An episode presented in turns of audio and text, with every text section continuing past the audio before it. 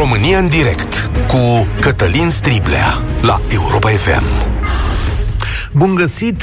De la bun început vă spun că nu e Vlad să facem avocatul diavolului, dar sunt convins că ascultă și își notează contraargumente la tot ce am de spus astăzi, astfel încât vinerea viitoare să purtăm o nouă bătălie în care, desigur, eu voi câștiga, dar, sigur, asta e altă problemă. Azi facem doar România în direct. E important să vă auzim uh, pe voi la ce aveți de spus.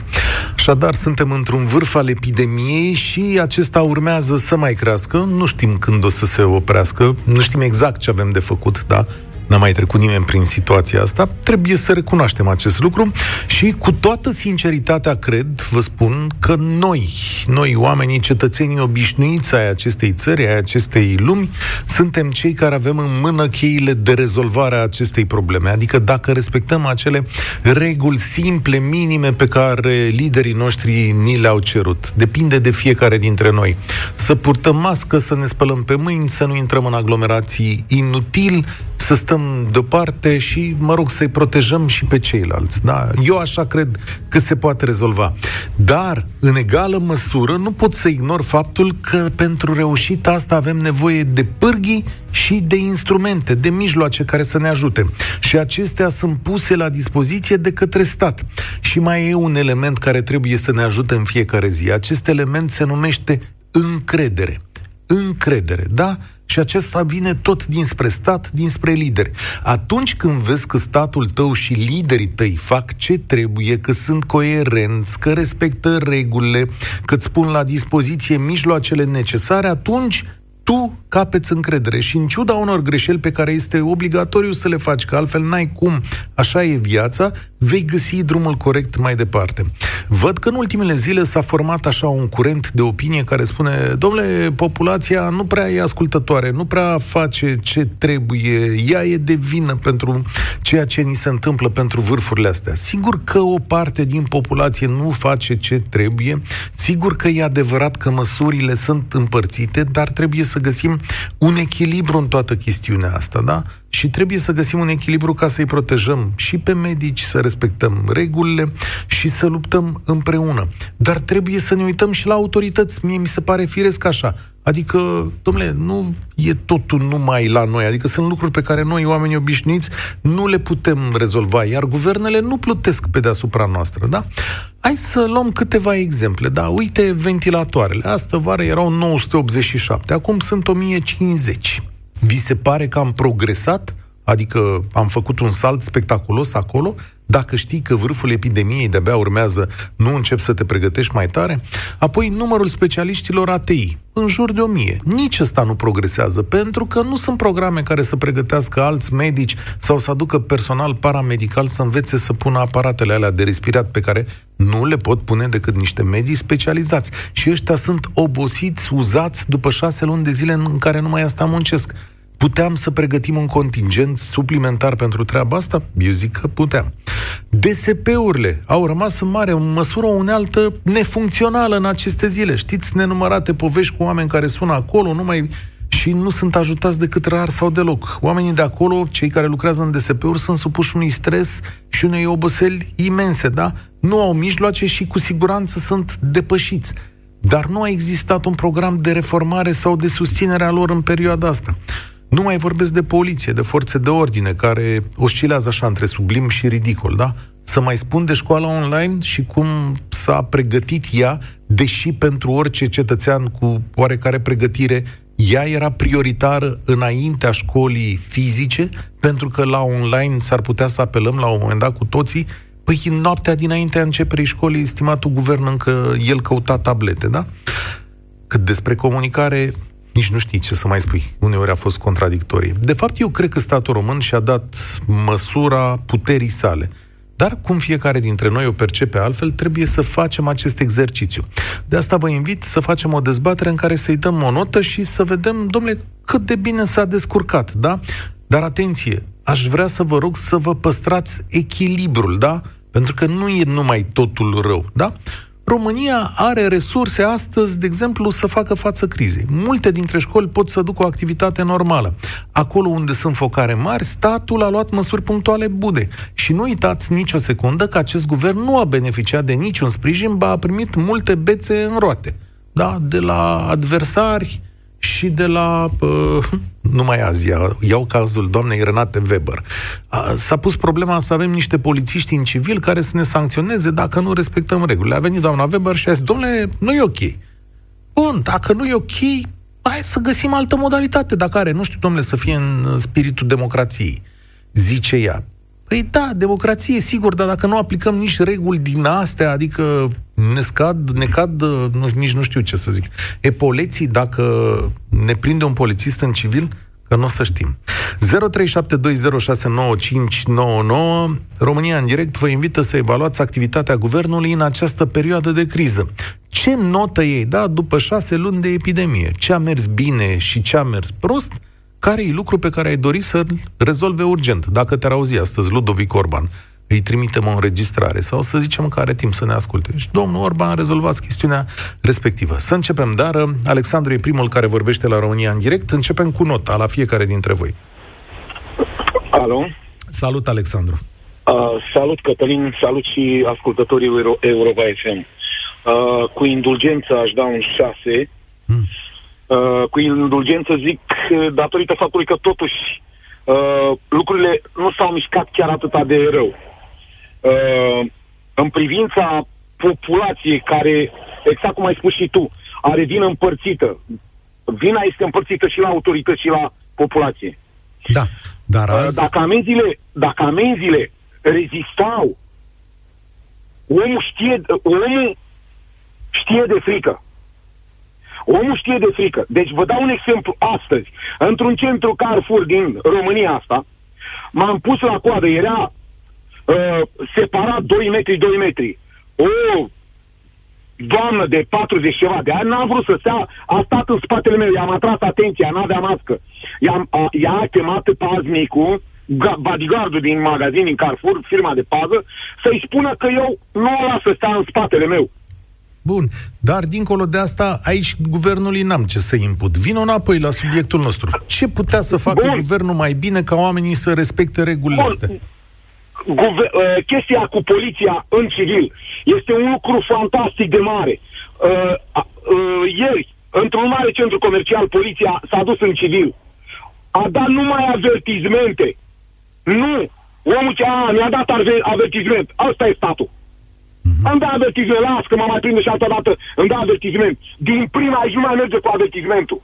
Am înțeles, deci statul vrei un stat mai dur. Impună, statul trebuia să-și impună punctul de vedere în fața epidemiei ca, ca, ca să o stopeze.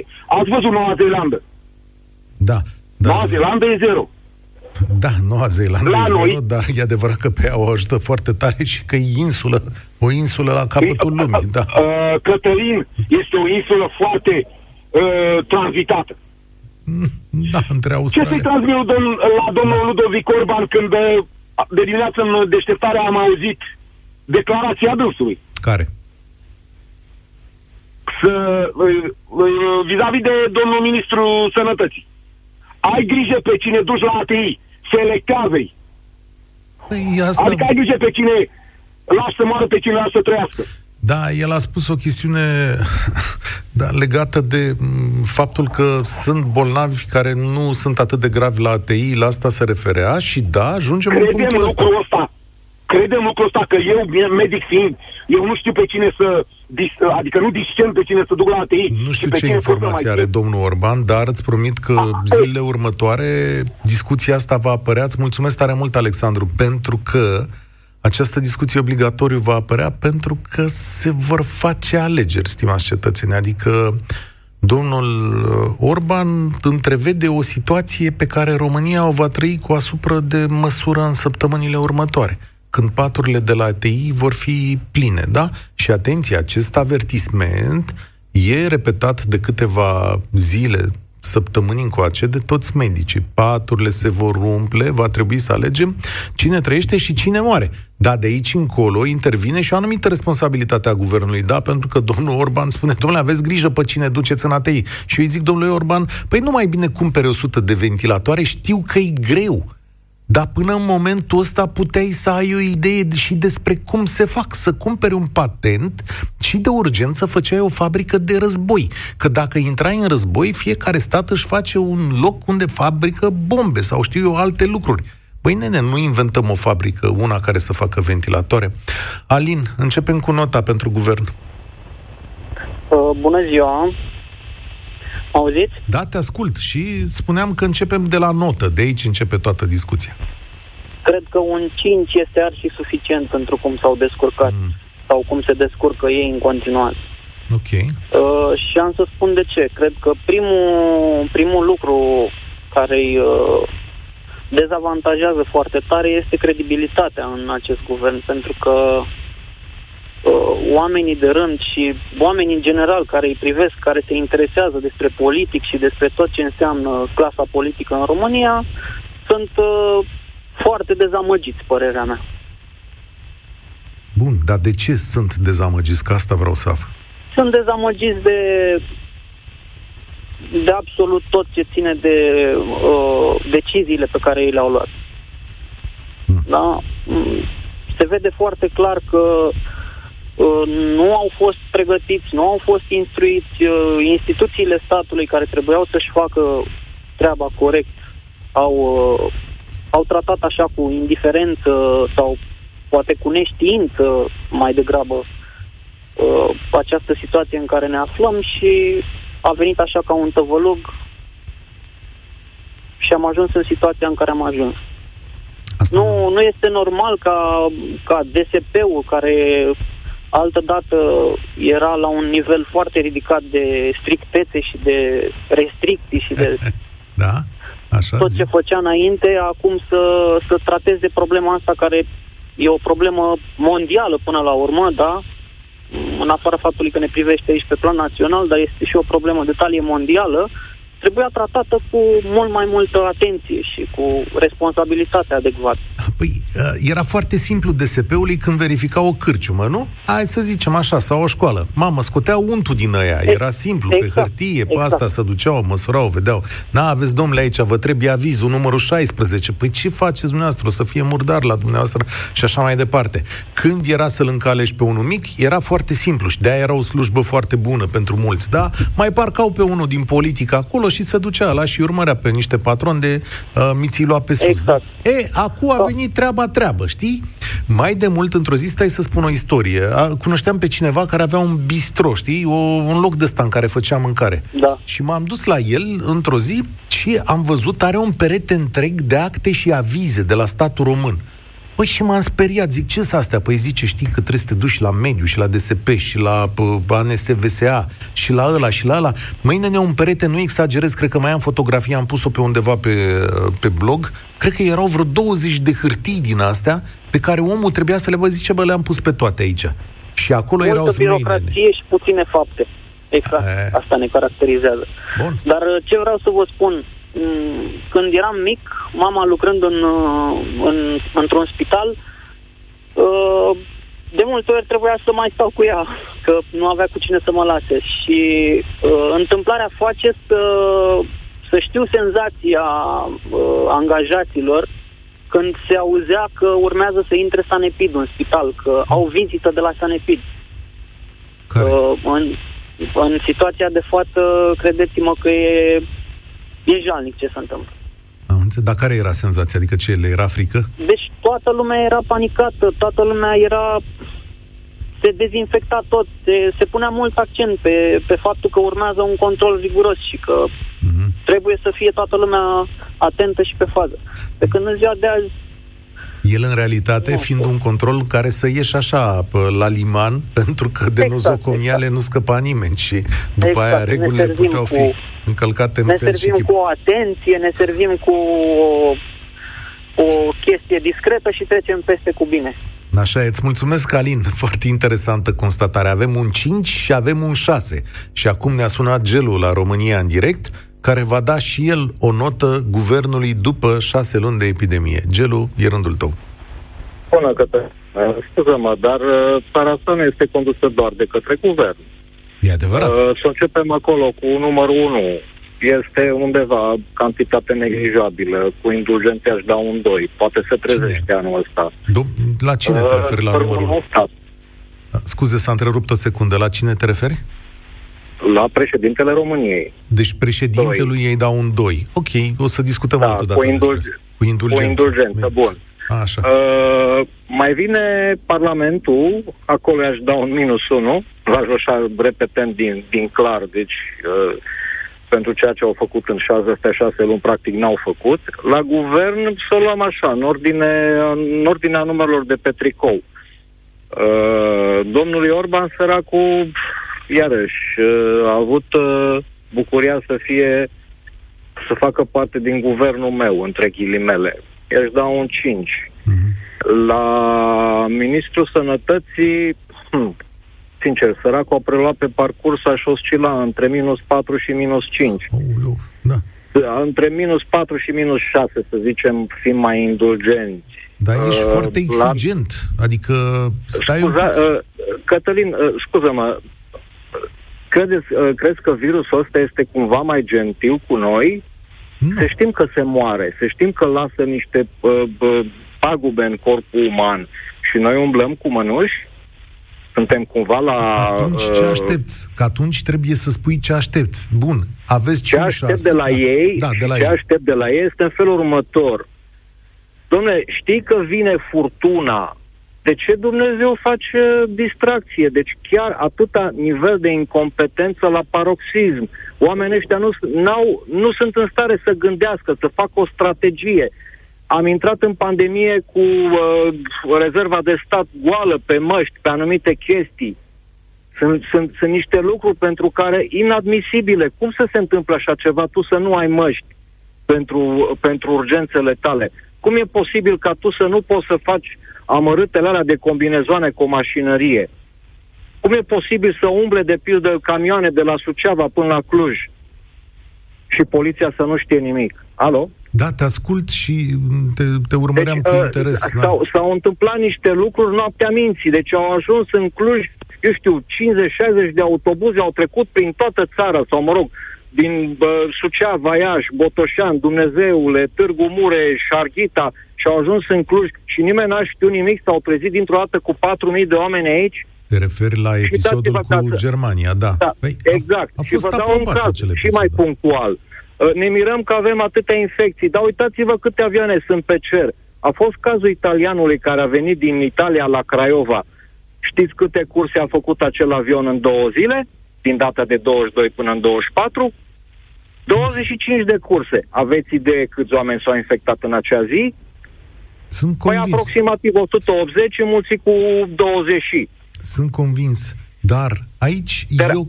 Ceea ce mă deranjează, Cătălin, este atâta incompetență la nivelurile ministeriale.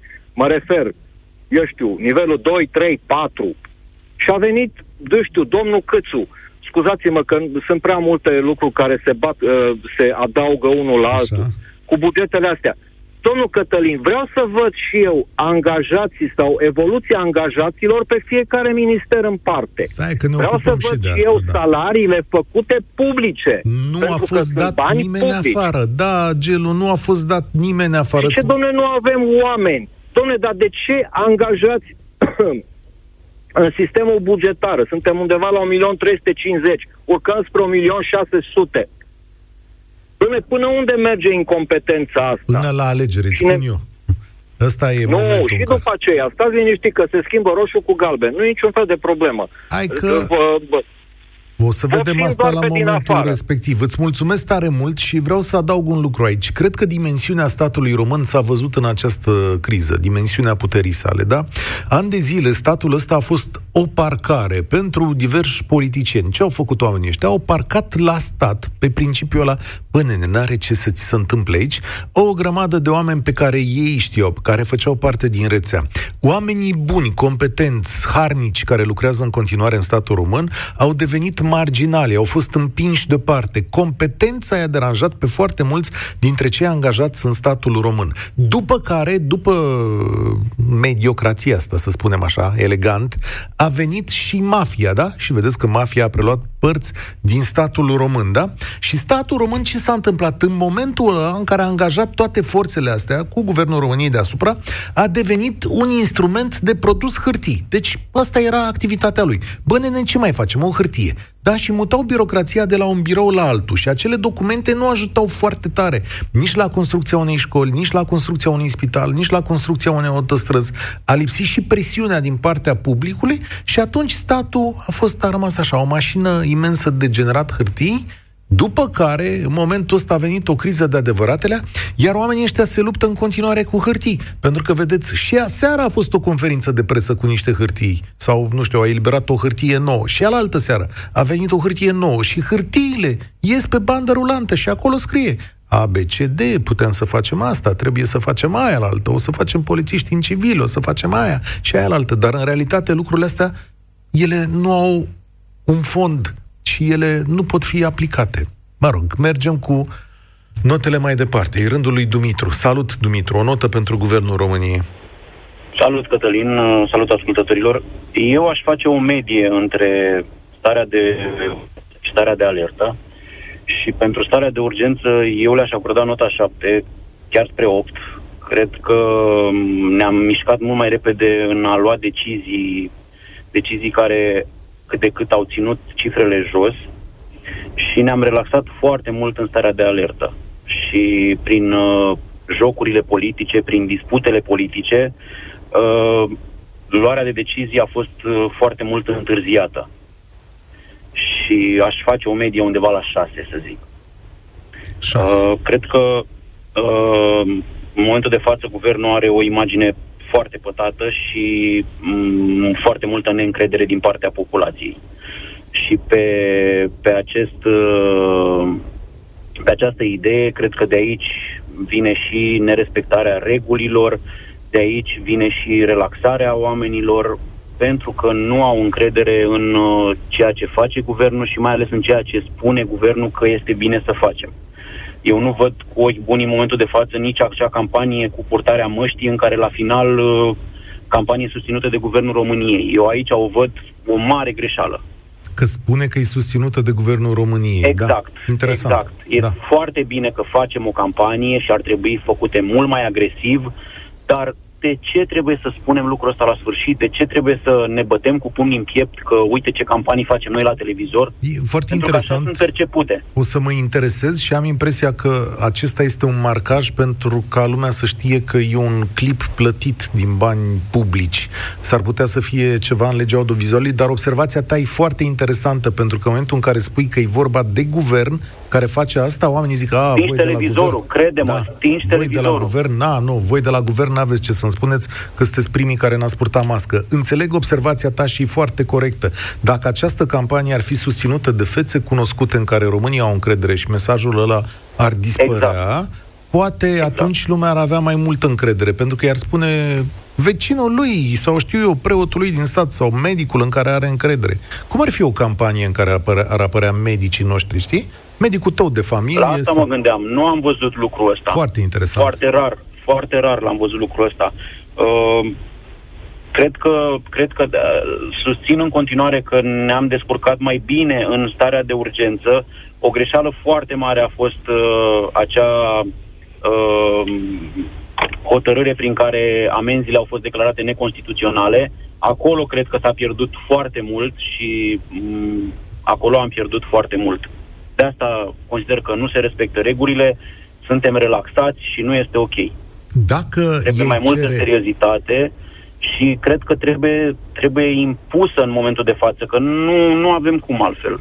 Amenzi mai mari, amenziile să fie, să fie uh, respectate și să fie, să fie impuse și iar acea idee cu, cu polițiști în civil este foarte bună.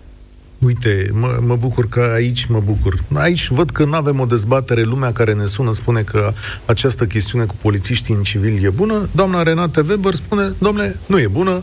Ia produceți voi un document în care, din care să rezulte că puteți să faceți chestiunea asta. E, e de discutat și aici. Îți mulțumesc tare mult, Dumitru. Discutăm astăzi despre modul în care Guvernul României a acționat de-a lungul ultimelor luni, pentru că, așa cum spuneam, se creează un curent de ăsta de opinie că, domnule, populația. Populația care, dacă vreți să facă niște lucruri, trebuie să meargă împreună cu niște lideri în care să aibă încredere și care să dea dovadă că știu ce fac. Ori, ei au dat dovadă de foarte multe ori în perioada asta că nici nu pot, nici nu știu și cred că ce cel mai important din punctul ăsta de vedere este să vedem dacă și învață. Știți că orice organism pus într-o situație limită, dificilă, trebuie să și învețe, se adaptează. S-o fi adaptat guvernul României la chestiunea asta. E un guvern care, din punctul meu de vedere, domnule, a cârpit niște lucruri, a menținut corabia, l-a echilibrat pe altele, atât cât a știut și a făcut, a făcut, da? Dar mie mi se pare că n-a învățat. Nu știu de ce am eu impresia că față de primele luni ale acestei epidemii, guvernul nostru merge invers, adică acum ar fi trebuit să fie mai deștept. Ori mi s-a părut în multe situații că el nu-i mai deștept, e mai prost. O să vă spun și numărul de telefon încă o dată, 0372069599 și mă întreb dacă a, lentoarea asta a lui sau lipsa asta de învățat nu cumva e numai o aparență pentru că are niște alegeri în față și știți voi, nu poate să fie nici foarte dur, nici foarte deștept în situația asta, că se supără alegătorii. Liviu a venit la România în direct și acum dă și el nota lui, după care o explică. Salut, Liviu! Bună ziua, bună ziua! Dacă am dat nota 5, ar trebui să ne înjure morți. Morții care, vedeți foarte bine că unul din doi de la ATI moare. Avem cea mai mare mortalitate. Am văzut asta. Și asta datorită guvernului, în primul rând datorită lor. Că ne așteptam la al doilea val, știa că va urma ceva la fel de rău, dacă nu mai rău. Deci, cu indulgență, nota 2. Nota Mare 2? indulgență. Hai, acum știu... Gândiți-vă că știu și eu, e greu pentru foarte mulți, adică pentru toți, să rezolve o problemă atât de complexă fără niciun fel de sprijin. Adică doiul ăsta mi se pare exagerat. Astăzi v-am solicitat un pic de echilibru. Sunt uh, unii dintre ei, cred că sunt și ei la limita puterii și științei în situația asta. Nu, noi vorbim de guvern. De guvern, vorbim, da. da. Păi eu, eu exact asta mă acces când dau nota 2. Oamenii pe ce principi, pe ce criterii, pe ce, în ce mod au fost numiți în funcțiile respective. Ei, S-a început acum... școala, nu erau tablete. Da. Da? Nu se știa că se începe școala. A venit uh, al doilea val, nu s-a pregătit nimic. Absolut nimic. Da? da S-au dat niște legi, poliția, deci alaltă ieri, vă dau locația ca să audă, poate aude cineva. În Anești era un el și o ea, doi polițai. El oprise o mașină. Nu purta mască. Vorbea cu șoferul de la jumătate de metru. Am văzut ea și eu purta fix... mască. Nu vorbea cu nimeni. Uh-huh. A, intrați în, intrați în uh, Carrefour. Carrefour este mai... dotat mai numiți și alte e... magazine astăzi, vă rog frumos, că pare că toată lumea intră numai în magazinul deci ăsta, sunt este, și altele. Da. Asta este o fumeu că am fost săptămâna asta în Carrefour. Carrefour, Carrefour este dotat cu camere de la vedere. Așa. Carrefour are Domnule, am înțeles, e la Carrefour. Așa, are și pază, da. Din doi oameni, unul purta mască, unul o ținea pe bărbie. Cum, domnule, magazin? În nuntu. Înăuntru? Și ai atras, da, uite aici, aia, dar nu vreau să... Și... Da. Poftim? Zic, da, a, ai spus cuiva că asta e foarte important, adică trebuie să mai spui și unei autorități, așa cum am dus eu la alegeri. Când l-am găsit pe domnul ăla în secția de votare, v-am povestit că am găsit în secția de votare un cetățean da. membru al comisiei care nu avea mască. Primul lucru a fost să-i atrag atenția, după care al doilea lucru a fost să merg la polițistul de pe hol și să-i spun, aici e un om care nu respectă legea. Deci, uh, credeți-mă, atât de dezgustat am fost, încât ce a fi... Cred că l-am pierdut. Județul de unde sunt e undeva sus, fruncea, cum se Așa. spune. Da? Avem cel mai multe infestări. Noi vorbim de niște că n-au avut uh, susținere politică sau și că n-au reușit, n-au făcut nimic. Aveau poliția de partea lor. Asta e adevărat. Au dat, niște, au dat niște legi care nu se respectă. Acum le fac mai aspre. Vor poliție în civil. Ce vor rezolva? O să mă prindă pe mine fără mască din greșeală și o să-mi dea amendă. Eu o să o plătesc. Dar o să-l vor... prindă pe Nea Ion, Așa. nesimțitul, care nu poartă mască și nu are niciun venit și nu va plăti amenda. Da, Asta e adevărat, dar poate sperietura, știu eu, uite, asta e o bună observație. Aici wow. trebuie niște pârghii mai... Nesimțitul să se sperie. E vorba de nesimțire. Nu pot respira prin mască, dar prin scândura de la coșciug o să pot să respiri.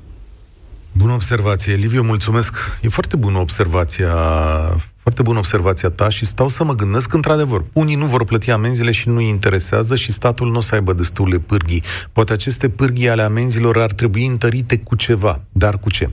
Vorbim altă dată. Astăzi vă cer în continuare să dați note Guvernului României și să apreciem capacitatea sa de a învăța sau nu în această criză care acum pare necontrolabilă, după cum spunea medicul Virgil Musta. Emil e la România în direct. Emil, notata, de aici pornim. Bună ziua, mă auziți?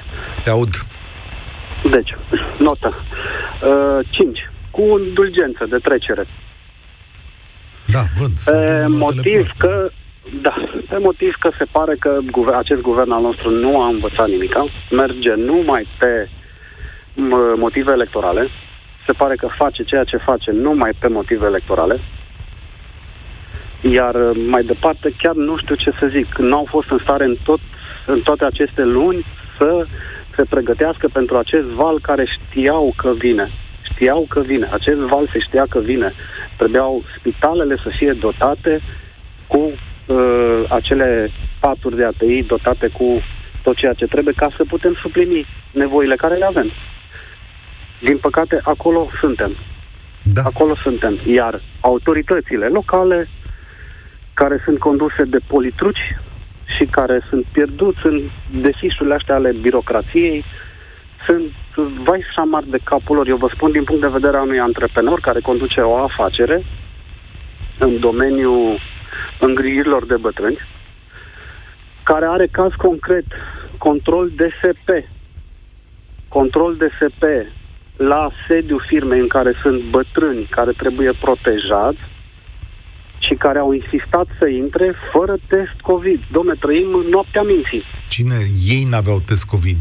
Da, da, în condițiile în care recomandările lor, nu există bază legale, dar recomandările lor spun că nu ai voie să primești, nu ai voie să ai lume, trebuie să ai toate, tot felul de registre epidemiologice, să faci anchete, să nu primești lume, să te protejezi și așa mai departe. Trimite autoritatea care reglementează local acest să zicem, care face aceste anchete. Mm-hmm. Și ei trimit angajaților fără teste. Dar, bun, cu, asta... o pereche, cu, cu o mască și mânuși le-am dat eu. Că să știi că aici eu nu resping ideea unui control. La câte s-au întâmplat în centrele de bătrâni din țara asta și sunt multe focare, păi, ce vorbim? faptul că cineva te controlează nu mi se pare un lucru rău. Adică ar trebui să te controlezi, să te și în okay. drume acolo unde ai probleme. Și da, aș vedea Total intrarea lor într-un centru de bătrâni, sincer, în niște combinezoane după capul meu, cu niște nu, măști. Nu, cu... domne, au venit, au venit cu niște măști, atâta. Și la ce te-au Ce verificat? Adică te-au verificat la hârtii sau la circuite? Sau la modul în care... Circuite, ceea ce este normal, ceea ce încercăm și reușim, mulțumim Domnului că nu suntem printre cazurile în care am avut probleme, dar uh, ne testăm, toate polologia asta care trebuie făcută conform reglementărilor în vigoare. Dar nu pot să trimiți în condițiile în care uh, există, într-adevăr, din punctul ăsta de vedere, mulțumim statului că ne, sus, ne susține în testarea personalului și a beneficiarului uh, fără costuri. Într-adevăr, ne putem testa regulat. dat notă dar mică? există pe fiecare județ o mână de oameni de DSP care ei controlează, nu? Ei controlează. Păi ce atât de greu să-i testezi și pe aia regulat, o dată pe săptămână? O autoritatea care pe tine te verifică și are pretenția să intre înăuntru. Cam acolo suntem. Iar da. din punct de vedere al guvernului, din păcate, eu sunt un votant de dreapta, dar din păcate sunt super dezamăgit de ceea ce se întâmplă. Nu merg decât pe parte Electorală, da. Și Electorală. eu am sentimentul ăsta. Emil, îți mulțumesc tare mult. Îmi scrie un uh, fost coleg de școală, Marian, care o idee pentru a întări amenziile, apropo de ceea ce vorbeam mai devreme. Ce ar fi ca amenziile astea neplătite, fiți atenți, ideea aici, să fie întărite cu muncă în folosul comunității. Prietene, n-ai plătit amenda aia, nu știu, într-un termen de ăsta rezonabil, nu? Zice, 90 de zile. Te așteptăm aici la tăiat boscheți, la dat cu mătura, la dat zăpada deoparte. Mamă, și pare că atunci, când o să pui cocoașa la muncă, așa vreo două, trei zile pentru 100 de lei, e, atunci s-ar putea să ai grijă să nu mai dai amend, să nu mai iei amendă. Mami, mi se pare o idee foarte bună. Ar trebui, uh, ar trebui să o folosim. Ne apropiem de final, dar mai avem ceva loc. E rândul lui Marian să ne vorbească în acest moment la România în direct. Marian, nota ta. Uh, salut, Cătălin. Bună ziua tuturor. Uh, nota mea merge către partea de jos a sistemului de notare românesc, cel puțin. Nota 1. Oh, stai, și, nu, v-am cerut un pic de echilibru, adică nu poți să te așa dăm, într-un voie, te rog. De ce? Da, sunt, uh, mă consider totuși o persoană echilibrată, iar nota este uh, este una uh, justificată din punctul meu de vedere și o să mă refer în, în, în principal la măsurile represive care ni se impun de șase luni încoace. Uh, acesta, guvernul pe care îl avem în momentul de față, nu este un guvern democrat, așa cum se uh, prezintă este un, uh, un guvern, din punctul meu de vedere, fascist. Ha.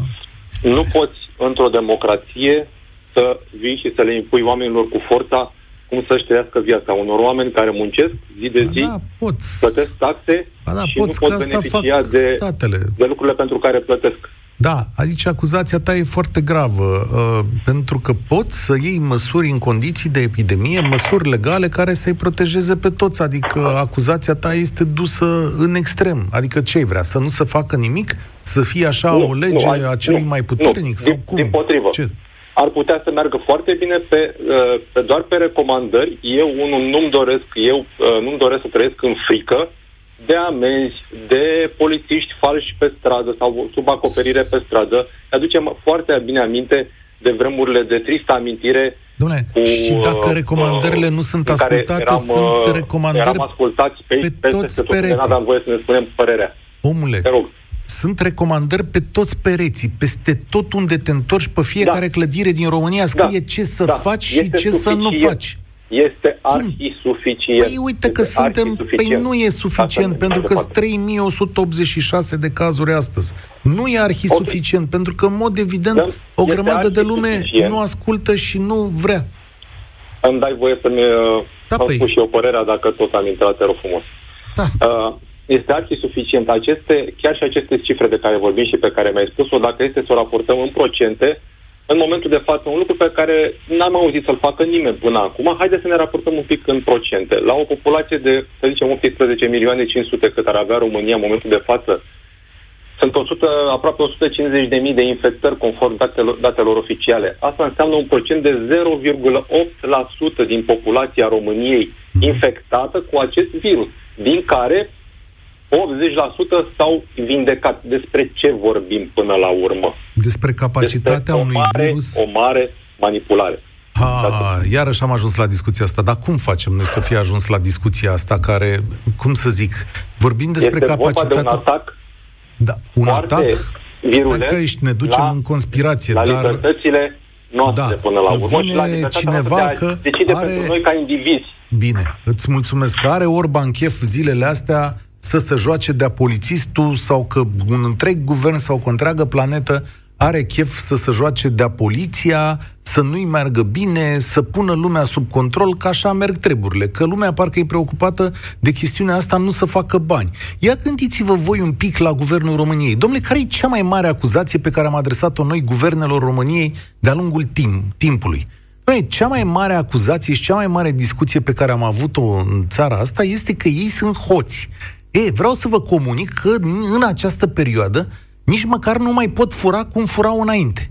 Adică sunt ocupați cu alte lucruri. Băi, lumea vrea să facă bani și să fie sănătoasă. Nimeni nu are chef să se joace de-a poliția pe toată planeta. Adică hai să păstrăm un pic proporțiile, că nu mai stă acum nimeni să ne închidă de dragul de a ne închide. Și Macron, și Boris Johnson, și Rusia, uh, Până și Rusia, Rusia mai avea nevoie să-și uh, pună poporul într-o situație de asta, că Rusia avea un fel de dictatură în momentul ăsta, are 11.000 de cazuri pe zi. Păi Putin nu mai trebuia să-i sperie pe ea.